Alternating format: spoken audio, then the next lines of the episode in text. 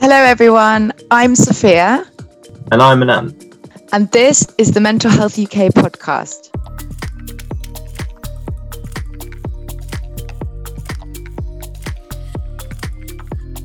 For this podcast series, we're exploring the five ways to well-being. The five ways to well-being are a set of five areas which are key to improving our mental health. They're geared around the themes of social connectedness, physical activity, awareness, learning, and giving.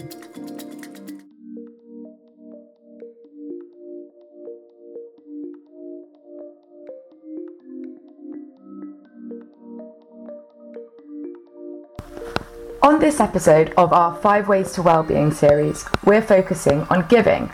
And my guests today are David Llewellyn, who is a volunteer moderator for our online platform Clic and works for Lloyds Banking Group, and Nick Gemetta, who is a mental health campaigner and motivational speaker, but also a close supporter and fundraiser for Mental Health UK. Hi, both, and welcome to the Mental Health UK podcast. Thanks so much for joining us today. Oh, you're welcome. Yeah, thanks a lot. Thanks for having me. Hi, Sophia. Hi, David. Thank you for having me. So, one of the areas that improves our well-being is to give. Giving encapsulates so many different things, from showing goodwill and generosity of spirit to giving presents or giving up our time. There's so much evidence to suggest that giving back actually can help promote well-being for people of all ages and I'm sure you two will, will relate to that. And um, doing something nice for a friend or a stranger, um, thanking someone, volunteering your time with a charity, fundraising, even doing something like becoming a member of an online community or a support group. All of these things can mean you're giving and receiving peer support in equal measure and doing something for your well-being. The key is with giving is to kind of look outwards as well as inwards and um, it, it can really it can be really interesting to see yourself linked to the wider community. Um, and actually that can be really rewarding and create connections with people all around you. Um, so that's a little summary of giving as one of the ways to well-being. Um, but now i'm going to give it over to our guests. So I'm going to start with you, David. Um, can you tell us a little bit more about who you are and your connection to Mental Health UK and how you got into Clic? Yes, of course. Um, so yeah, so as you said at the top, uh, I work for Lloyds Bank Group, and Mental Health UK has been their um, registered uh, charity for a number of years now. So uh, part of our volunteering system is to uh, volunteer in the community, volunteer with different uh, initiatives and charities. And one of the things that came up was uh, the Clic service when that first launched. So I think I started working on that uh, probably about 12 months ago now. And it's, uh, it's, it's a forum where people can go on if they're um, if they're struggling themselves or if they have family members that are struggling, particularly during the COVID pandemic, and and just kind of just talk and just try and get some support from people, or just you know say that they're having a bad day, and then people can go on and reassure people, can re- you know signpost them to different uh, places they could go to, or even just to talk to them. I've uh, had some mental health. Um, experience in the past. So I'm a, I'm a, mental health advocate within Lloyds as well. So it's something that I'm quite passionate about. So when I saw that, that was available, I thought it was definitely something I wanted to join in and uh, experience and just try and help out with. Like you said, it, it's it's about helping out, you know, the community um, and you know just trying to do trying to do my bit, I suppose. That's great. Sounds like a really nice journey for you and, and great that it's within your work community as well. And Nick, um, I wondered if you could share a little about yourself, your fundraising challenge, and perhaps where the fundraising idea came from. And in fact, perhaps I should tell listeners that Nick is dressed today as a the superhero Robin. Is that right? That is correct. yeah, so this is my 71st fancy dress costume. So I'm a mental health campaigner and a motivational speaker, as you said at the top. And during the uh, first lockdown, I was you know, quite aware that colleagues were struggling with their mental health. Uh, it was clear that video calls were becoming a little bit repetitive and a little bit draining for everyone. And it was the time when I was homeschooling and juggling work life, and I was doing my uh, weekly or daily, I should say, Joe Wicks workout with my children. And every Friday he was wearing fancy dress. and I decided to take the fancy dress I was doing my workout in, and I took it to work. So I attended my first video call on that first day in a fancy dress costume, and you know, the reaction has been mind blowing. You know, I jumped on that first call, and my colleagues were laughing, they were smiling, we were having more informal conversations, getting to know each other better, and the fundraiser just start, started from there. It wasn't originally meant to be for fundraising; it was purely meant to be about creating positivity and um, creating more conversations about mental health. But I realised I, I found something that could be so much bigger. So I set myself the challenge, and um, I've been wearing fancy dress pretty much ever since. And Mental Health UK were one of the first charity partners that I chose because I've been a partner with Mental Health for for a few a few years now, and you know, I just knew that it was really important to raise money for a charity that is supporting the front line, you know, supporting people all over our country with the inevitable mental health consequences of the pandemic. No, that's great to hear, and it's so inspiring what you what you've been doing, and I'm sure you've sparked many ideas in in other people as well to go on and do something similar. And just moving on to um, my next question, so David, I'm wondering what motivated you to give your time to volunteering.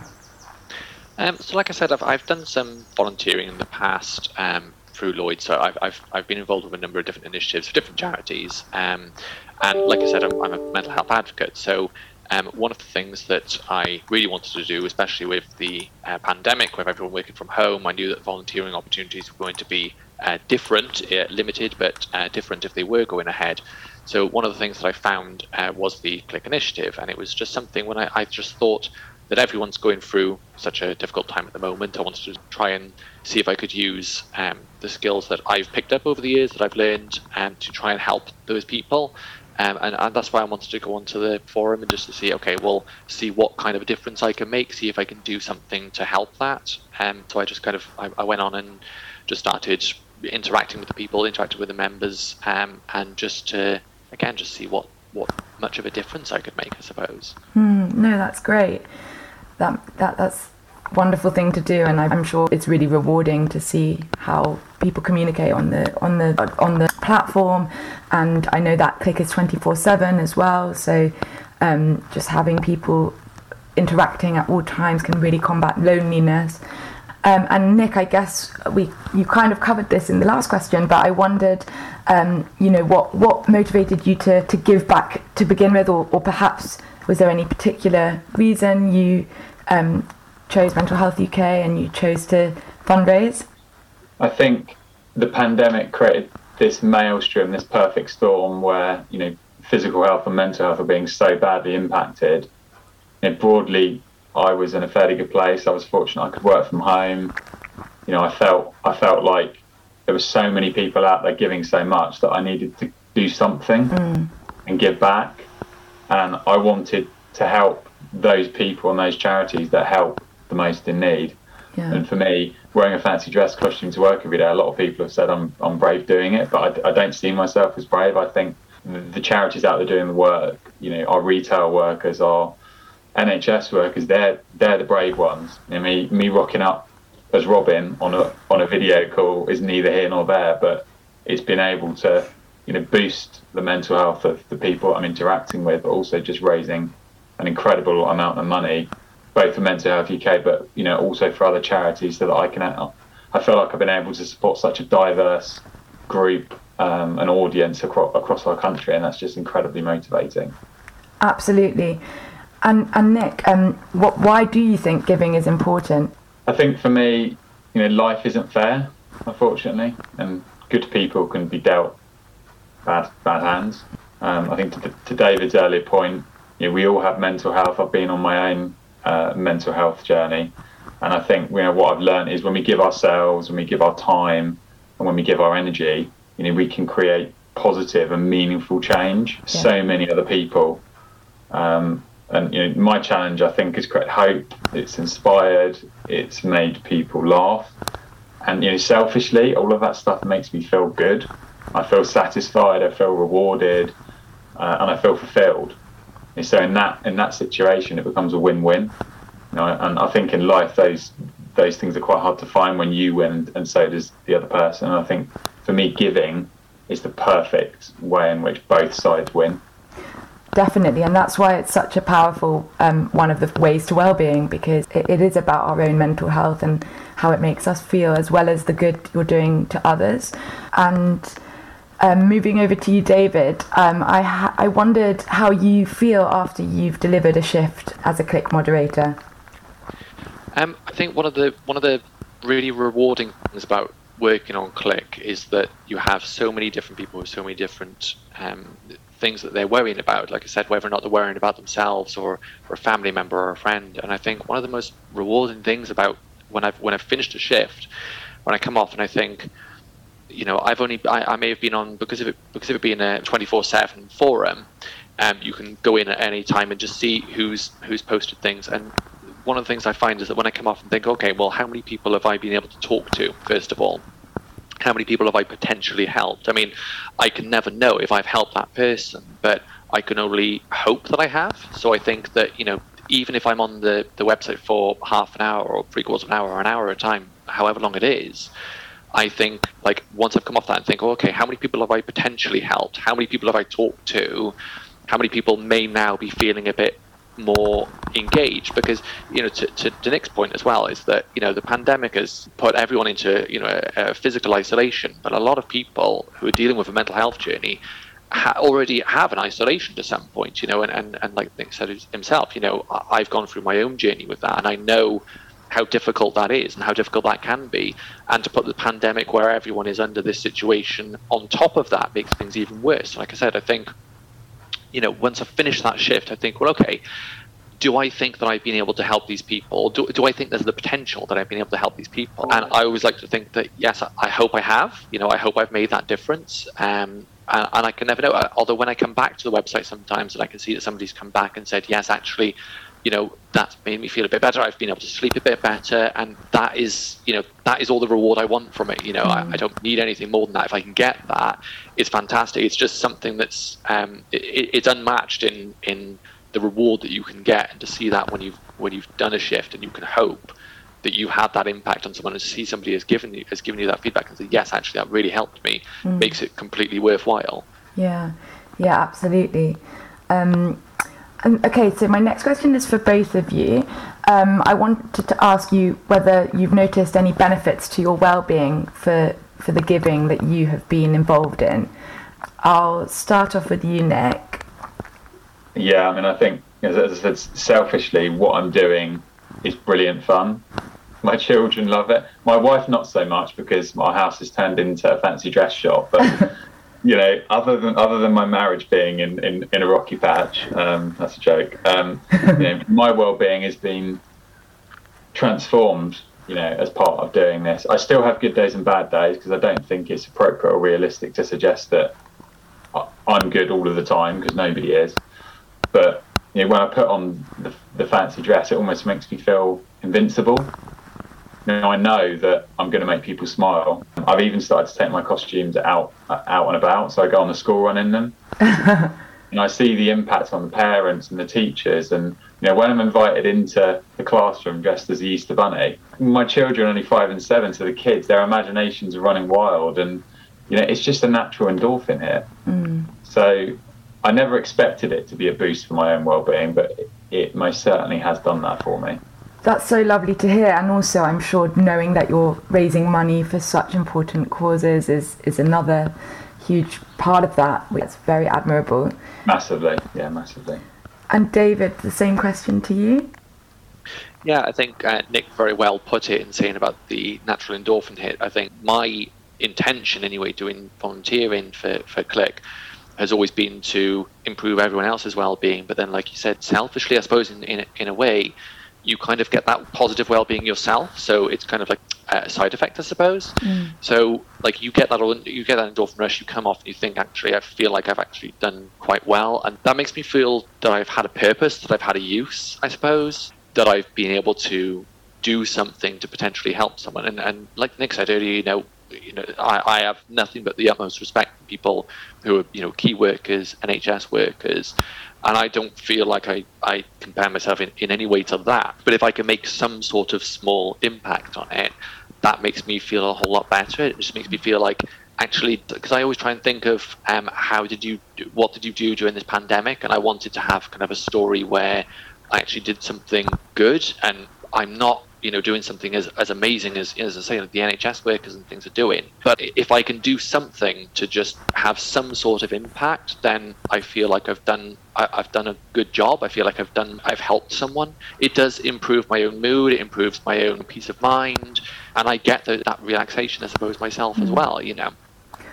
That's great to hear, and I completely agree with you on the on the sense of purpose. It's widely understood and believed that having a good sense of purpose can really improve our well-being and it's it's really important to feel needed and and feel that, that you're helping others. There's nothing selfish about the well-being benefits to you for, for doing that. I I'm going to start with David for this one. What advice would you give listeners who want to explore giving? I'd say at the top of it, do it, definitely look into it because there's nothing but benefits for me. Like it helps me and it helps other people and it will help the community. And like I said, is that story of how did you, you know, what did you do during this pandemic? Did you do something that could potentially help someone? And like I said, no one would ever know if you've actually helped someone. The only thing you can do is make that effort. And I think for me, it's yeah, absolutely explore it. You know, if you can do something to help someone, not only is it going to help that person, but you're going to feel a huge sense of relief and a huge sense of meaning to yourself. And I would say, yeah, just absolutely whatever it is that you can do to try and help someone, there's nothing but positives. There is just that overwhelming sense of um, achievement and, you know, that, that sense of purpose and, and just helping those people out during what many of us are going through the most difficult time that we've ever been through. Um, I, I just say, yeah, absolutely do it. No, no hesitation. 100% go for it. Great. I, I love your enthusiasm and I echo everything you've just said. And Nick, um, can I ask you what advice would you give to listeners who want to explore giving? Absolutely. I would actually echo what David said with the just do it because, you know, we, we all have the potential to make small a small change, a small difference, but we shouldn't underestimate how much of a positive impact that has and what the ripple effect of that is. And as, as you said earlier, when you have that sense of purpose, it takes no energy, particularly. You know, I find it's I've got too much energy for this topic, and I have to siphon that energy and put it somewhere else. It's it's very easy and natural when you've got a purpose, but there is a bit of subtext that I thought I'd share because when I went into this fundraiser, I very much had the mentality of just of just do it. I'm so glad I did. But I would say for anyone thinking about giving and particularly fundraising, a little bit of forethought, a little bit of planning probably doesn't hurt. You know, I've come across having to try and source fancy dress costumes, which at the start of this was not um, on my on my radar. Um, and don't underestimate the work involved because this has been almost like a second job for me. And like I say, the energy that I've needed for that has come very naturally. But you, you do need to balance that off and just make sure that you're looking after yourself and I think the final thing I would say is be grateful for everything that you're achieving and look back with it and be proud of it. When I was interviewed live on national television, that was seven or eight months worth of work, but it's the proudest um, part of this whole fundraising, probably of my entire life. But there's still a little bit of me niggling away, saying, "Be quite nice to get there again." And I've got to, you know, bring myself back down and remind myself that although this is about me, it's not really about me. It's about the people that I'm helping. Now, obviously, getting on national TV just amplifies your voice. But yeah. whether you're on national TV or you're helping one stranger, I think the the purpose and meaning you get is completely equal between those those two extremes. Yeah. No, absolutely. And I think it's really important to have aspirations and want to amplify your voice and take things further. And yeah, my hat goes off to you both actually for what you do. I thought we could just um, wrap up today's podcast with a couple of quick fire questions for you both. I thought you could be to leave on a nice, fun note um, and find out a little bit more about you. Um, I wanted you to finish off my sentence. So, David, you can go first. I relax by. I relax by spending time with my fiance, my fiance Hannah, my dog Milo, just watching a film or going out for a walk or something. The positive benefits to that are unmatched for me. For me, just watching a film together, just cuddled up on the settee with a blanket on, you know, a bit of ice cream or something as well. That sounds great. Thank you for sharing. and um, Nick, would you like to finish off this sentence for me? The best piece of well-being advice I've ever been given is be intentional and to put yourself first. It's very easy when you're naturally inclined to give to give too much of yourself to other people. And it, it's a little bit cheesy, but I think it really works. You know, if the plane's going down, you've got to put your own air mask on first. And I think we all owe it to ourselves to be intentional about how we're going to look after our well-being, not in the short or medium term, but in the long term. And that means creating structure, habits, and discipline. What wise words. Yes, I can understand why that was your best piece of advice, and thank you for sharing. Nick, David, I'm afraid that's all we have time for. Thank you so much for sharing your experiences with us today. And take care and hope to see you again soon. Yeah, thank you for having me. Yeah, it's been, it's been a real pleasure. It's very much enjoyed it. So, yeah, thank you very much. Thank you very much. Nice to meet you both. Nice to meet you both.